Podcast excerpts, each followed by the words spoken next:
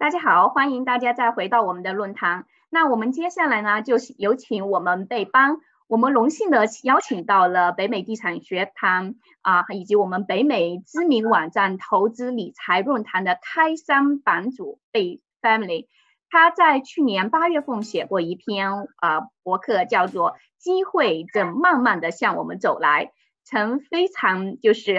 非常前瞻性的预测到了哈，我们如果历史重复过去的规律，经济衰退将在六到二十四个月之后到来，股市崩盘将比呃股市的股市的崩盘暴跌通常会比真实的经济相要就是说领先半年，地产市呃房地产市场的。地步，呃，这这个过程呢，通常要比我们真实的经济落后要半年。道理很简单啊，我们的股市是预测未来的收入的真实性的折现到现在的价格，而房市的价格反映了当下和过去的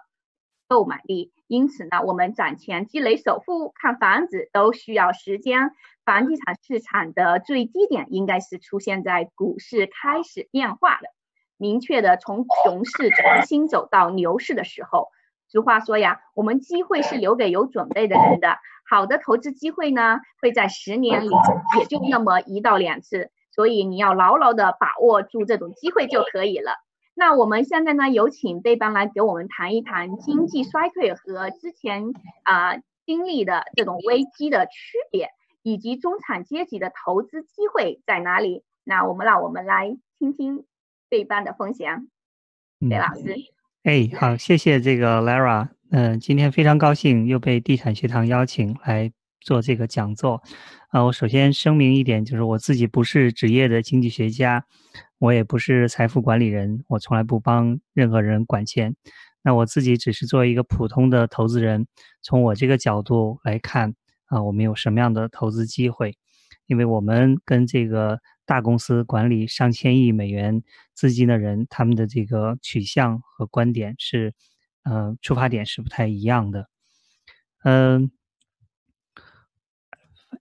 我来看一看啊。首先，我们来回顾一下，就是现在大家都忙着关心疫情，我们看一看这个经济疫情爆发前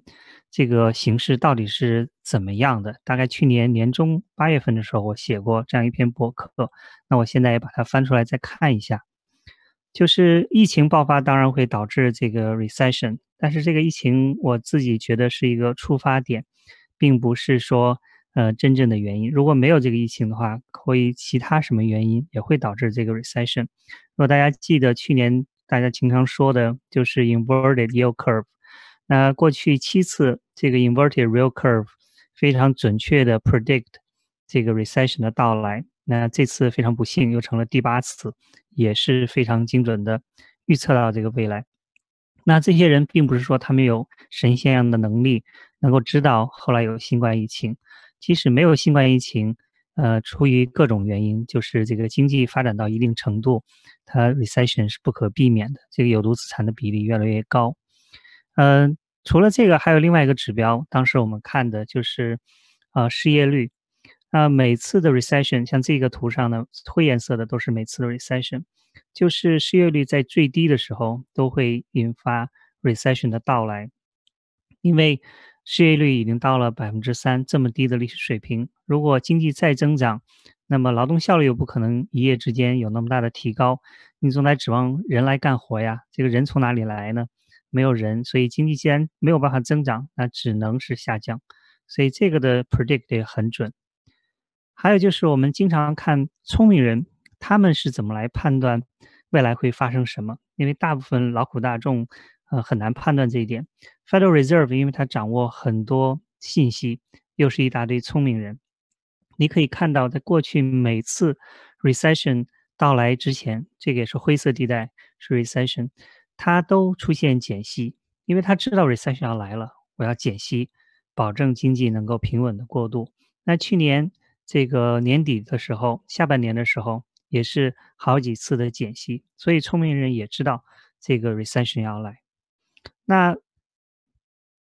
现在是真正这个触发呃状态来了，我们来比较看一下，就是这次危机和之前的几次危机大概有什么区别，有什么不同，以及我们现在这个时间状态点在哪里？这是呃过去的历次危机跟这次的这个比较。首先，大家可能最先注意到的就是时间，时间尺度。那我们现在大概是在这儿的位置，就是从危机爆发到现在，也就是啊两个月的时间不到。而任何一次这个 recession 走完整个这个历程，大概需要六百天的样子。呃，可能比较走最短的就是这个 Black Friday，呃，Black Monday，就是一九八七年的黑色星期一。那即使这个过程也走了将近一百五十天的样子。嗯，像我们大家很多嗯读者或者是听众熟悉的两千年的这个啊 dot com 这个 crash，大概也是六百天。而且真正是剧烈这个下跌发生之后之时啊，大概是走了两百天之后，啊，就是你能感到一波一波的股市，呃，好好停停的，这个再开始发生剧烈的下跌。那两千这个零八年的这个 financial crisis 大概从这里开始发生暴跌，那这个是大概是走了两百三十天，就是经济股市已经发现不行了，一轮轮下跌，然后。这个再出现这个暴跌，所以我们可能按照呃有什么经验的话，就这个时间尺度，嗯，不太会呃这个几个月就过去，那么后面还有大把的机会在等待着大家。还有就是这次跟之前的呃危机呢有些不同的地方，比如这个是呃一九二九年的时候是一个全球性的危机，那么这次呢？大家也是觉得可能是个全球性的一个危机，比如说日本没有什么那么严重的疫情，但是日本的 PMI 制造业指数这个发生大幅的这个暴跌，那这也就预示着这个国际市场可能都会呃面临紧缩，就是我们国家经常说的这个复工了，但是订单没有了，这也是一个大的问题，就是这个可能是一个全球性的，如果是全球性的体量又这么大，有很大的惯性和滞后性。不会说，嗯，就是这个一百天或者是一两个月就恢复到以前的水平，这个事情就过去啊。所以也是对时间尺度上大家有个了解。还有就是这个失业率也是前所未有的，对，主要是 small business，small business 在美国占了一半的 economy，大概十个 trillion dollar。那这个新闻可能大家都看到，那现在预测是总的失业率会达到这个呃一千六百万的样子。这个也是前所未有的，嗯，那这个我们来看一下啊，就是这个除了这个偶然触发这个事件，还有就是宏观大的这些触发事件是到底是什么？就是为什么去年年中到年底的时候，那么多人预测 recession 会到来？这个最主要的就是每一次的经济危机发生，这个本质的原因都是 debt level 太高。就是，呃，负债水平越来越高，因为除了个人消费，国家也在消费，然后这个企业在消费。如果对这些你不熟悉的话，就看好我们这些投资者啊，你们要是关注这个投资理财论坛的话，你可以看到，到了这个去年或者是前年的时候，投资者信心满满，不停的在买房子，这个扩大自己的杠杆。那这个是历史上的这个。嗯，所有的这个债务和 GDP 的这个比例，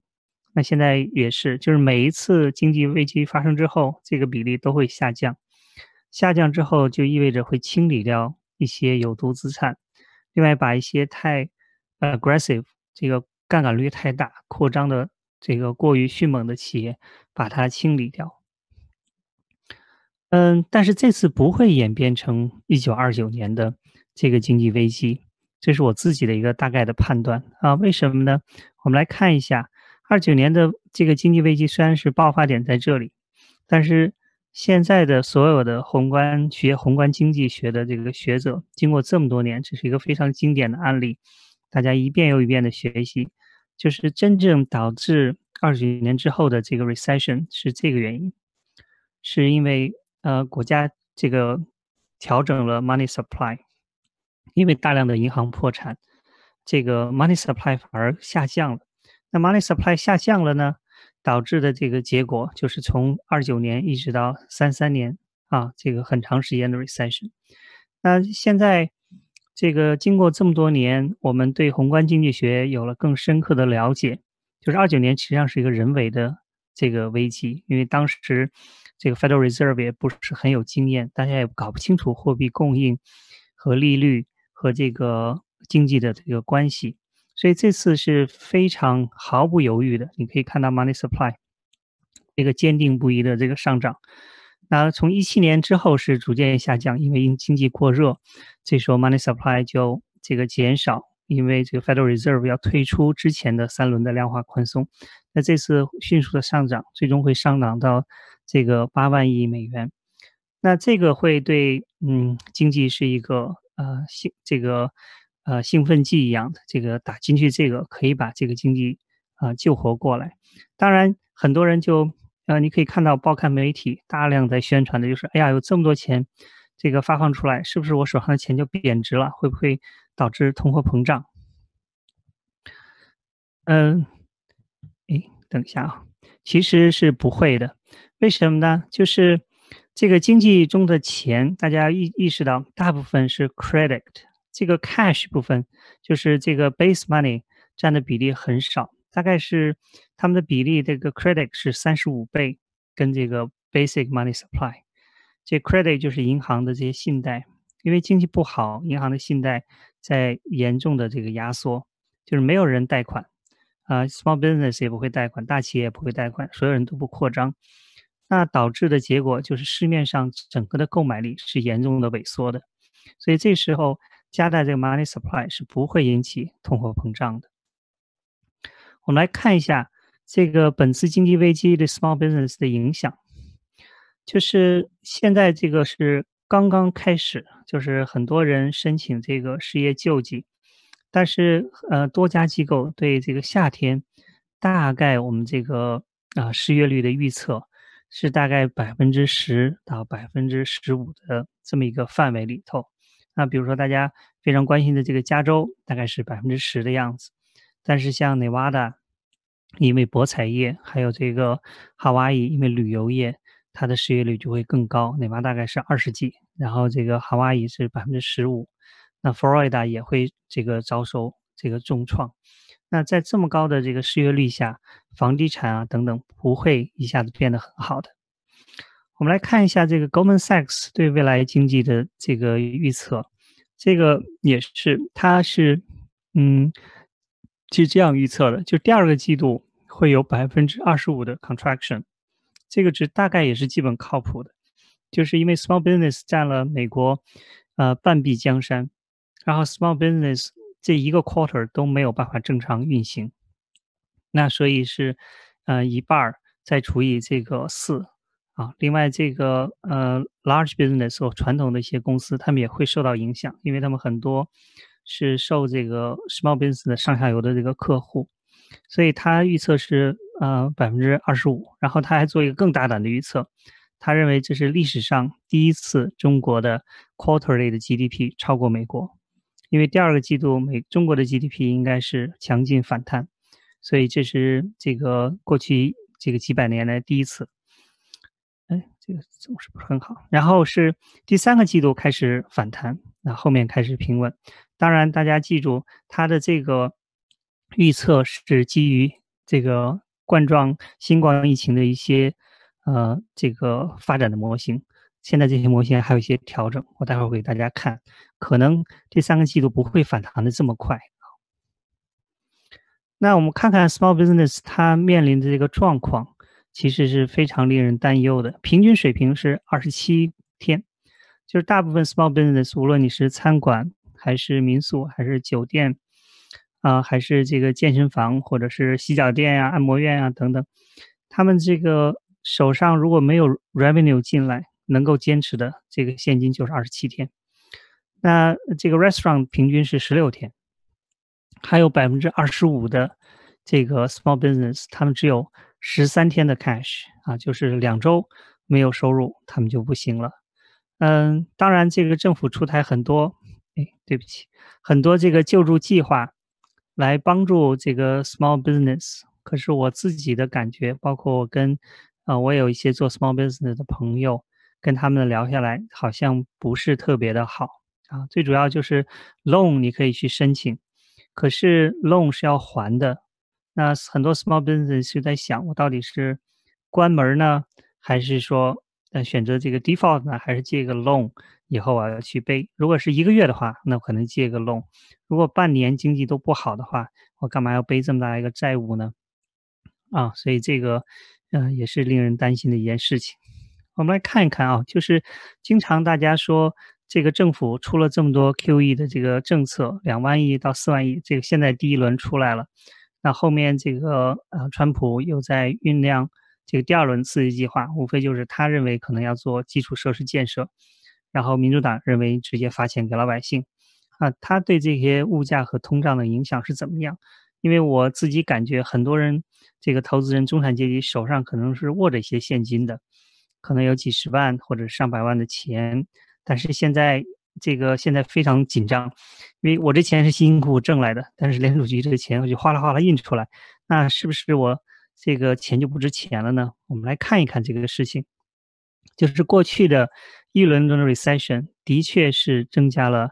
啊 Federal Reserve 的 money base，这是零八年的这个一轮一轮的三轮的这个量化宽松政策，没有错，是这样的，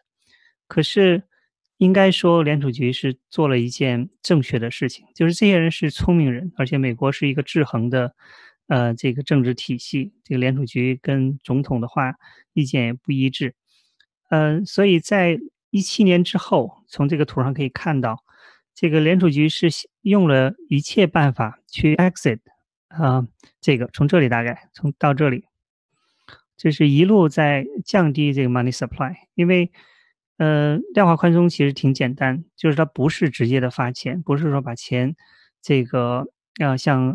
拉美这些国家，它是去买购买 bonds 啊，它可以购买政府的 bonds，也可以买购买这个 mortgage back security MBS。他买了这些棒子之后，然后他退出的时候，经济好转之后，他就把这些债券把重新把它释放到市场上，那他把市场的钱就收回来了，就像这次。他还会啊，不单是买这个联邦的 bonds，还会买州政府甚至 county 的这个 bonds。他对 county 有些要求，就是三百万人口以上的 county，他们也购买这个 bonds。那这些都会释放出新的钱到市场上，但是这个钱并不是说真的就是白印出来扔到这个市场上啊。电视上你经常看到哗哗的印钞机在印这个钱，实际上没有，因为它只是一个记账的一个过程。那。短期内对物价没有影响，为什么呢？这是零八年的数据，我们可以看到，就是这个零八年，嗯，这个 bank credit 是这个这个颜色的啊，你可以看到是急剧的这个下降，就是呃，大家没有人敢去借钱，呃，整个的购买力，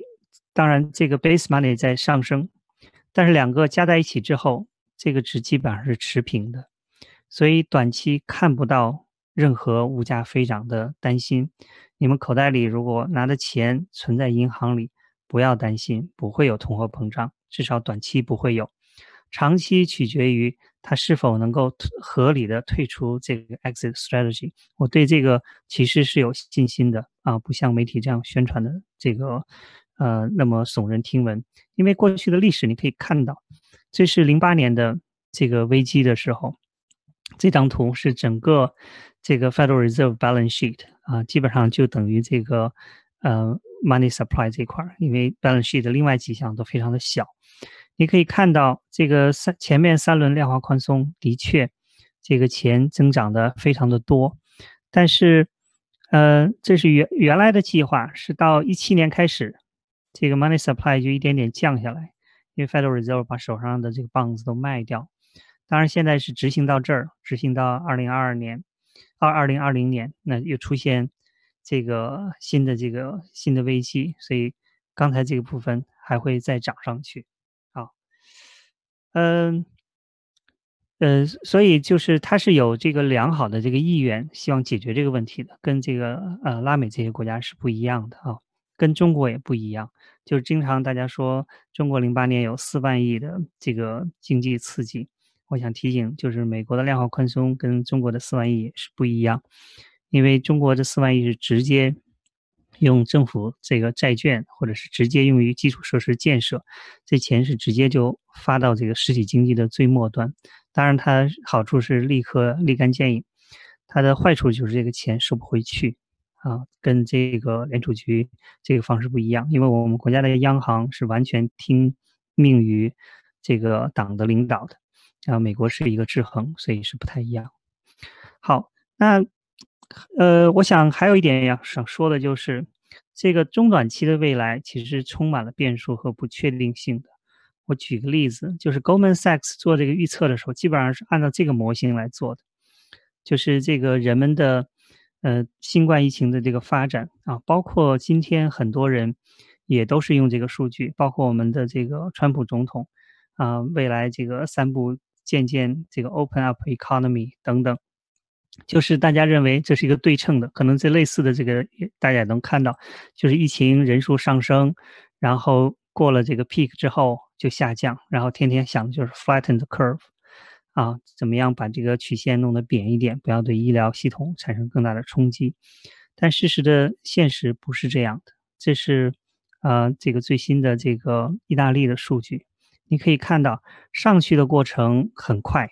下来的过程。比较缓慢，它不是对称的，而且美国现在看起来啊，这个一轮轮的示威游行，还有这个各轮的州政府，并不听这个联邦政府的话，所以全国很难做到统一协调，这个一盘棋来做这个事情。可能这个呃，这个 peak 之后的这个恢复，可能要拉长很长时间啊，嗯，不见得就会呃，这个像。这个中国呃那样，或者是像这个模型这样预测的，能够立刻下降，所以这个充满了不确定性。嗯，有可能这个有的 city 啊，这个不行了，又重新 lock down，再再重新 open up，都会折腾几次。还有一个就是中国比美国的疫情大概领先三个月的样子，所以你可以看到从中国的疫情。之后这个变化可以大概预测，知道美国之后会发生什么。这是我昨天晚上看到的这个数据，这个数据非常有意思，我给大家分享一下。就是这是阿里巴巴在它的网站上啊，疫情过后，它比较最近大家搜索的 item 就是要购买的东西，跟去年同期这个呃有什么样的这个变化？呃，大家可以看到，这个最大的是 Lunchbox。就是午饭盒子，午饭盒子增加了多少呢？这个纵坐标大家可以注意到啊，是大概是增加了呃一百二十倍，啊，这不是百分之一百二十，是一百二十倍。为什么增加了一百二十倍呢？就是虽然复工了，大家回去上班，可是中饭没人敢去餐馆吃饭，大家选择自己带饭，所以餐馆的 small business 不会好。啊，就是这个增加了一百二十倍，那这个嗯，对奢侈品的购买非常的少，旅行啊非常的少，还有一个非常惊人的就是这个 hairbrush 啊梳子，梳子大概增加了一百五十倍，为什么呢？就是可见这个数据是真的。这疫情期间，这个大家两个月没有办法这个理发，呃，这个需要梳子梳头。啊，这个无论是男性和女性，那现在疫情过后，大家也不敢立刻就去这个啊理发店去理发啊，就是人们经过这个过程之后，是心里非常有戒心的，就是还是非常小心的。这还是在中国疫情控制的非常好的情况下，基本上现在是嗯这个感染率非常非常的低。那所以你可以想象，在美国之后会发生什么？当然，如果你有这个很好的这个经济头脑，那你赶紧现在去囤这个 Lunchbox。啊，这个美国这个亚马逊马上这个销量也会上升。你现在去囤一点儿，或者囤一点梳子，以后可能也能卖一个好价钱啊。当然这是另外一个话题。那这个呃，Bloomberg 这个出了这个报告，就是大家对房地产这个趋势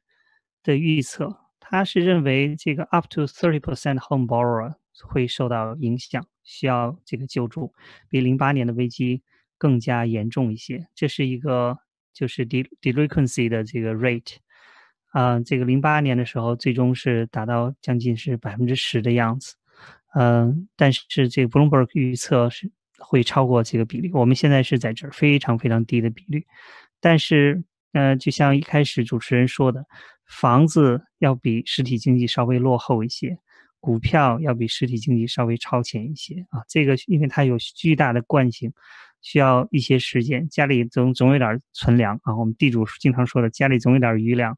但是这个余粮。渐渐会被消耗尽的，消耗尽到下半年的时候，啊，就会带来真正的大家可以看到这个房市上会带来一些问题。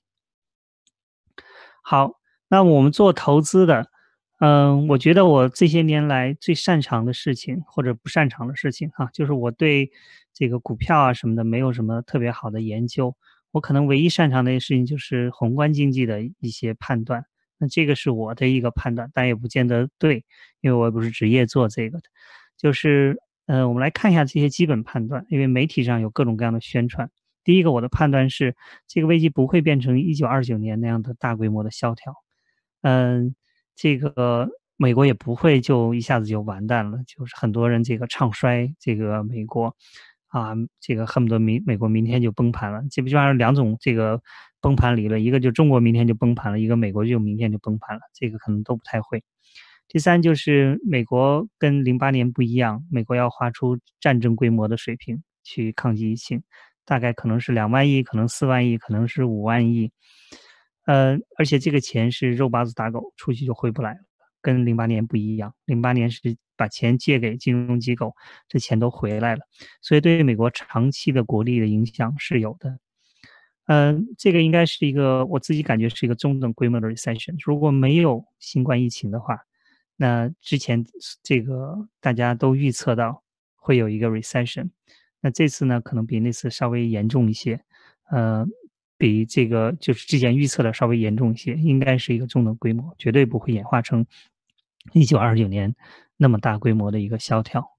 还有这个很多人说这个美国国债。啊，这么多是不是美元就要贬值啊？这个黄金就要暴涨啊？我觉得这些事情都不会发生啊。这个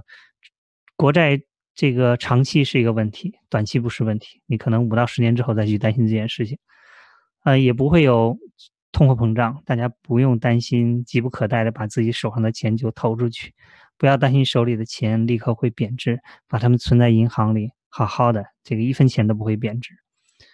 嗯，这个失业率会攀升到双位数，找工作会非常难。我就无论你是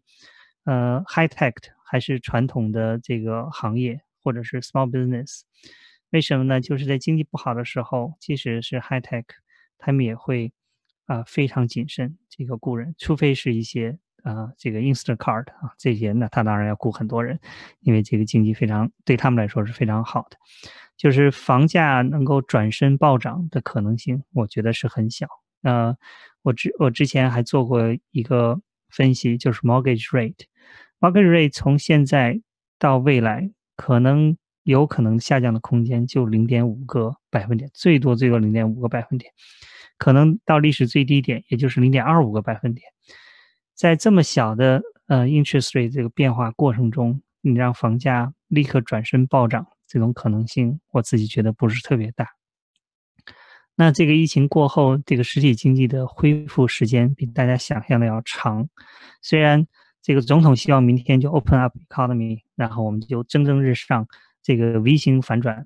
现在看来，嗯，不太现实啊。就是我给大家看的中国的数据和意大利的数据都不支持这一点。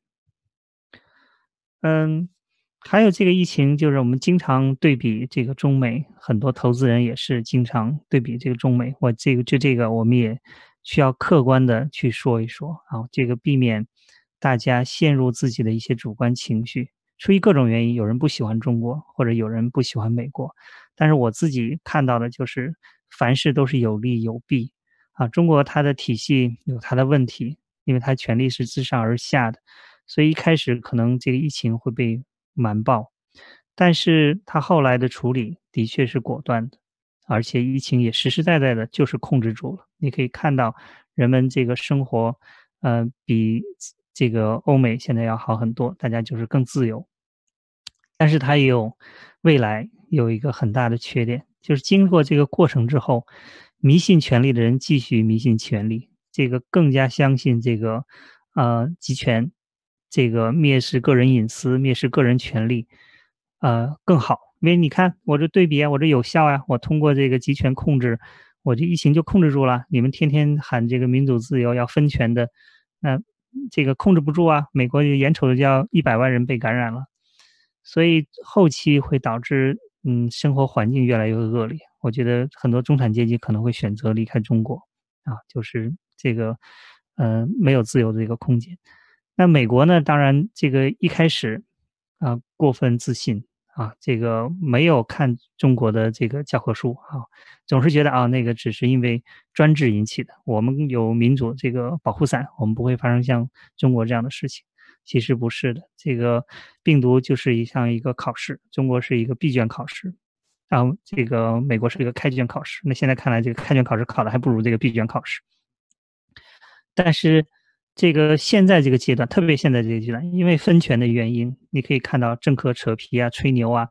最后这个规模导致这个疫情很难以控制，长期可能都难以控制，除非有疫苗和特效药出来。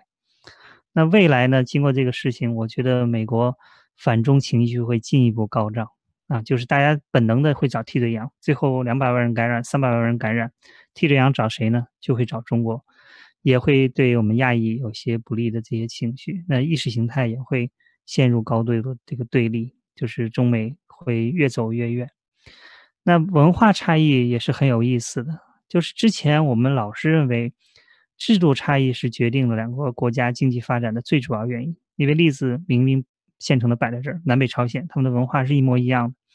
但是制度不同导致他们经济水平发展有这么大的区别，大陆和台湾也是一样的。但是这次可能让大家意识到，可能文化差异也大于制度差异的重要性。比如说东亚这些国家，日本啊、中国、韩国、台湾、新加坡，他们的呃制度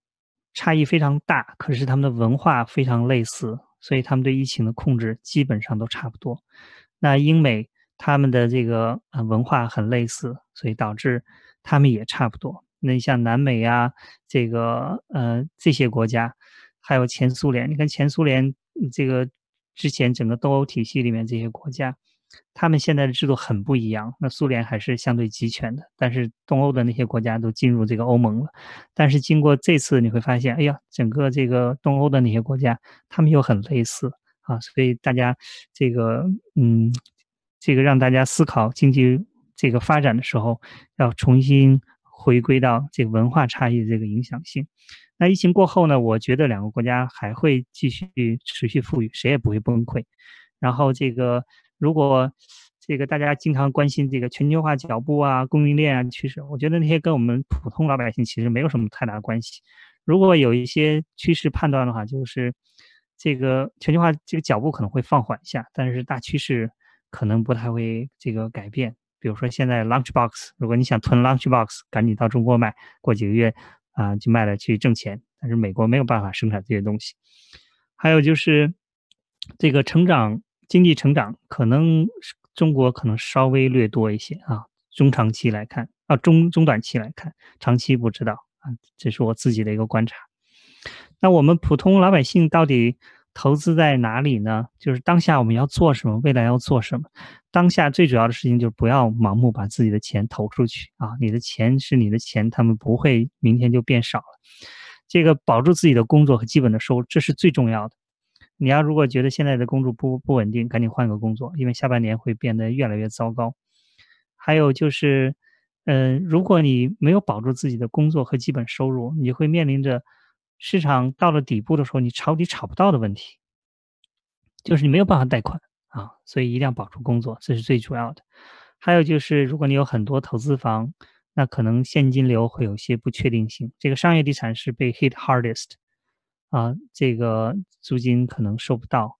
那很多这个大地主呢，嗯，总的来说租房子的人还都是蓝领、中低收入的人偏多，他们的现金。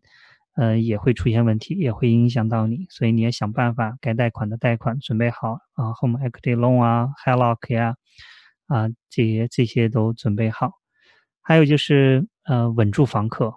你不要跟房客这时候再去涨房租，或者是有一些这个房客他是愿意配合你，他的确很困难，然后这个让你降个三分之一的房租啊，看看以后能不能还偿给你，啊，把人家赶出去，这时候都不要干这些事情啊，就不要计计较这个一时租金的高低，但是一定要稳定的房客。嗯，现在如果呃这个招租的话，你要招那些有稳定收入的人，这个 small business self employment 这个尽量这个避开。还有就是自住房和投资房是不一样的。这个自住房因为是刚需，你需要买什么时候都是好时候，因为你对市场的判断可能是错误的。如果是错误的，又是刚需，你将来买你不是亏钱了吗？投资房是不一样的啊，投资房你错过这机会没关系，钱在银行里一分也没有少，你大不了找其他的机会就完了。投资的机会永远是比你手上的钱多的啊，所以不要担心错过机会。还有不要去炒股啊，这个股票。这个震荡很容易诱惑人入场。就股票平静的时候，大家呃懒得去炒股；但是股票这个来回震荡的时候，每个人都觉得自己是天才，会觉得哇，好像挺简单的呀。我那我也能感觉到明天就要跌了，那你忍不住去炒股。呃，不要试图 time the market，市场永远比你更聪明一些。那投资其实就是两个办法，一个是懒人投资法，你就是买好的高质量的这个公司，我觉得长期收益依旧是看好的。还有就是买这个，呃，人口年轻人聚集的这个地区的这个房地产啊，这个什么地方年轻人愿意来，那你用你的我我书里写的这个勤快人投资法去做这块事情。还有下半年，如果你是经营 small business 啊，无论你是开个奶茶店呀，开个修车铺啊，开个民宿啊，这些可能下半年都有大量的这个破产的优质的 small business 出来。为什么呢？就是即使救助计划，它不可能涵盖所有的 small business，出于各种原因，总是有一些角角落落没有办法被照顾的。而且我自己这个跟呃做 small business 的朋友这个聊下来，我自己感觉那个救助计划对他们来说没有什么特别大的这个帮助，当然有些帮助，但是不足以解决他们的问题。所以，嗯，下半年会有一些这个被迫啊这个出来的一些资产。好，这是我大概全部的一个啊今天的一个介绍啊，非常谢谢大家这个倾听啊，有什么问题我们可以交流。谢谢贝班老师给我们带来了这么有用的一些信息哈。那你大家都已经买了贝班老师的书啊，会走路的钱也大家都读了。那现在呢，我们再进来了很多的问题。那我们现在因为时间的原因，我们先说两个问题。其次呢，我们有其他的这些问题呢，我们转到我们贝班老师的啊粉丝群，大家可以加入我们北美地产学堂的小助手的微信，然后让他。带你们进入贝班老师的粉丝群，因为太多的问题，因为我们现在时间原因不够。那我们现在呢，先我们来呃，就是来回答两个问题。第一个问题呢，就是股票市场走向目前是否是正呃，是否是政策是感觉很恐怖？对我想这个贝班老师刚刚已经说了，现在是不是入股的好时机是吧？嗯，是这样的，就是股票让你感觉你可以预测到，但总的来说啊，股票是这样的。嗯，我这个之前做过一期视频，就是股票是对未来消息的，呃，这个反应。现在所有的已知的消息全部都在价格里都反映出来了，所以除非你比别人能够领先知道一点未来的消息，比如说我举一个例子，就是这个 Lunchbox 啊。这个大家要买这个午餐盒，这个消息，嗯，我昨天晚上拿到，但是可是市场上已经反映在市场价格里了。如果你有本事，在阿里巴巴一开始没有公布这个消息之前拿到这个消息，那可能你在市场上是有一些优势，能挣到钱的。啊，你没有这些信息优势的时候，在市场上你不可能比所有人都聪明，所以不要试图这个去炒股。是的。那我们的第二个问题是，看了会走路的钱深受启发，想问一下，Bay Family 的房子是以个人还是以公司的形式持有的？如何能够最大的利用杠杆？普通人如果只能按照收入贷款，是否无法一次性靠贷款持有太多的房子？嗯，这个问题有两部分，就是第一个是用 LLC 持有房子还是个人持有房子？这个，嗯，个人有每个人都有这个不同的这个见解。有人认为 LC LLC 有些保护，有人认为 LLC 没有什么保护。呃，我自己是持后一个观点的，当然我不是法律顾问啊，不要拿我的话 accountable，你自己跟你的法律这个呃这个律师去咨询一下。还有就是 LLC 的缺点就是贷款会比较麻烦，那个人持有的话，这个贷款会容易一些。还有就是你是不是可以贷很多款？如果夫妻两个人的话，当然这个政策一天到晚在变。嗯，之前的话是每个人可以贷四个，所以合在一起有八个。嗯，后来又变了，嗯，这个变到是每个人是，呃，分开可以贷八个还是十个？所以你合在一起将近二十个。所以，呃，最近可能又要有些变化，可能又收紧。这个具体数字我不是 loan agent，我也不知道。嗯，但是我自己的感觉就是，如果你下定决心去买房子，这个扩大 leverage 办贷款，这事情总是可以解决的啊。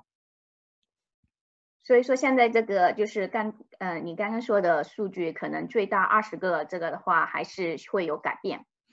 是的，而且是不是当下的数据我也不知道，这个因为这也是有有有这个两三年的这个数据了，嗯嗯。好的，行，谢谢您，贝老师。因为我们有太多的问题进来了，而且我们现今天的时间，嗯呃，已经到了这个结束的时间。那我们现在呢，就是告诉大家，如果大家有更多的问题，想跟贝老师跟呃多交流一下有关我们会走路的钱这本书里面的内容，那请加入我们的粉书群，呃那个粉丝群。如何加入呢？请加我们北美地产学堂小助手的微信，让他